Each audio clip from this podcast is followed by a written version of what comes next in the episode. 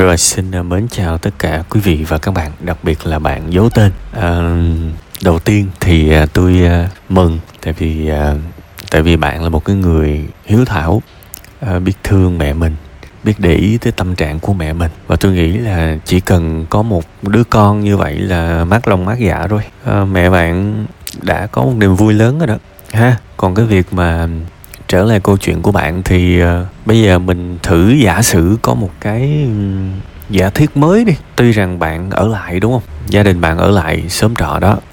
Nhưng mà bây giờ tôi thí dụ là gia đình bạn vẫn chuyển đi đi chuyển đi đến một cái khu mới. Và tới cái khu đó họ lại nói xấu mình nữa. Xuất hiện một bà hàng xóm nào đó nói xấu mình nữa rồi sao? Chuyển nữa à? Ừ ok chuyển nữa. Rồi qua một cái xóm trọ khác lại có người nói xấu mình. Rồi sao? Lại chuyển nữa ở đây là chuyển nhà, chuyển trọ nha. Bây giờ ví dụ mình đi học ở trường, cả lớp ai cũng tốt với mình hết. Có một đứa nó ghét mình thôi, rồi mình chuyển lớp à.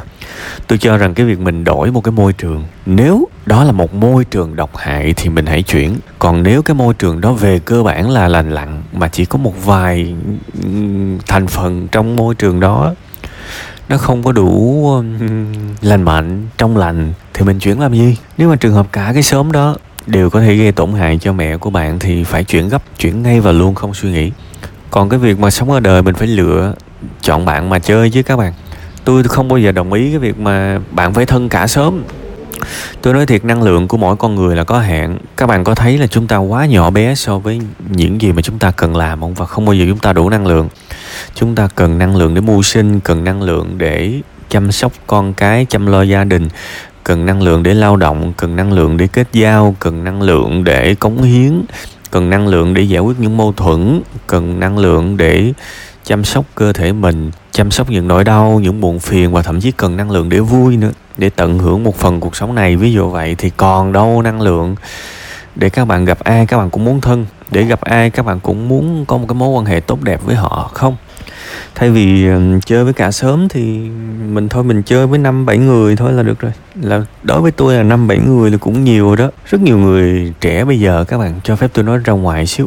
Rất nhiều người trẻ bây giờ, họ có cái tư duy là họ phải có càng nhiều bạn càng tốt. Và họ xem đó là một cái sự thành công. Và đôi khi tôi gặp nhiều em mà đi học đi làm mấy em đó đúng chất là phải tạm gọi bằng cái từ thảo mai. Tuy rằng cái từ thảo mai trong cái trường hợp này nó không có quá tiêu cực như là mọi người mỉa mai đâu.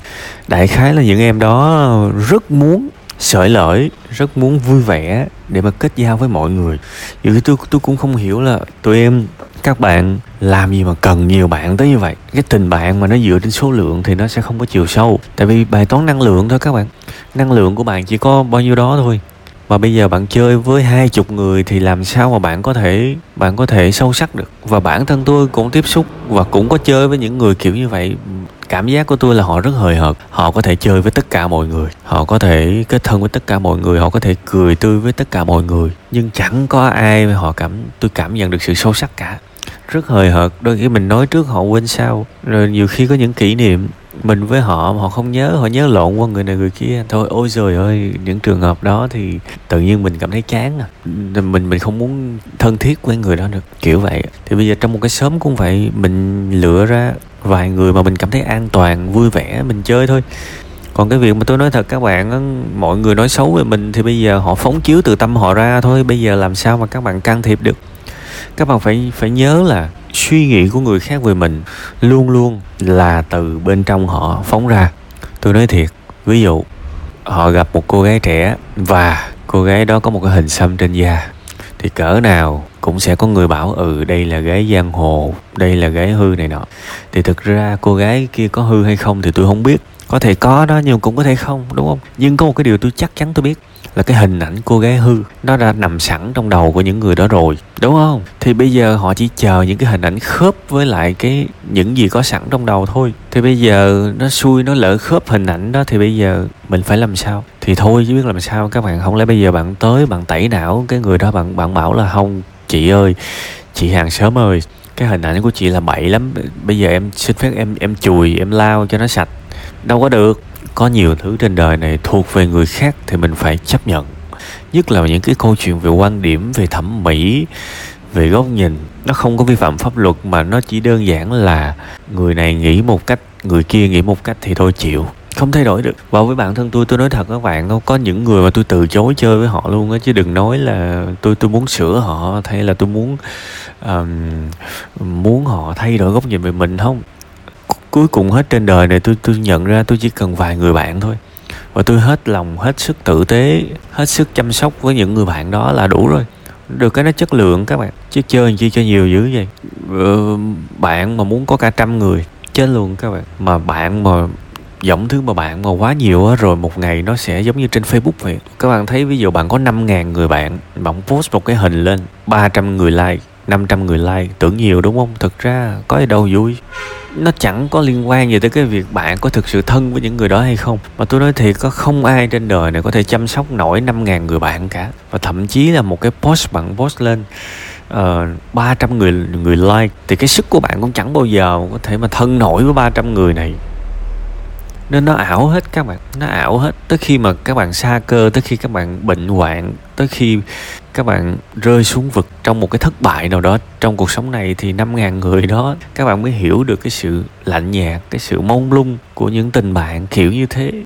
Nhưng mà tôi không bao giờ tôi trách người, tôi tôi trách người khác. Tại vì những trường hợp như vậy tôi trách tôi trước. Tại vì cái cách tiếp cận cuộc sống của tôi là tôi muốn có nhiều bạn là tôi là người sai. Mình phải hiểu một cái quy luật rất cơ bản là chúng ta không thể nào mà chơi hết với tất cả mọi người đâu. Nên hãy chọn bạn mà chơi là như vậy đôi khi các bạn chỉ, thậm chí các bạn chỉ có hai người bạn thôi. Nhưng mà biết đâu đấy, bạn là người có thể chia sẻ với họ và họ là người hiếm hoi có thể chia sẻ với bạn. Đừng có ham số lượng, ha? Nên tôi cảm thấy ở lại là ok.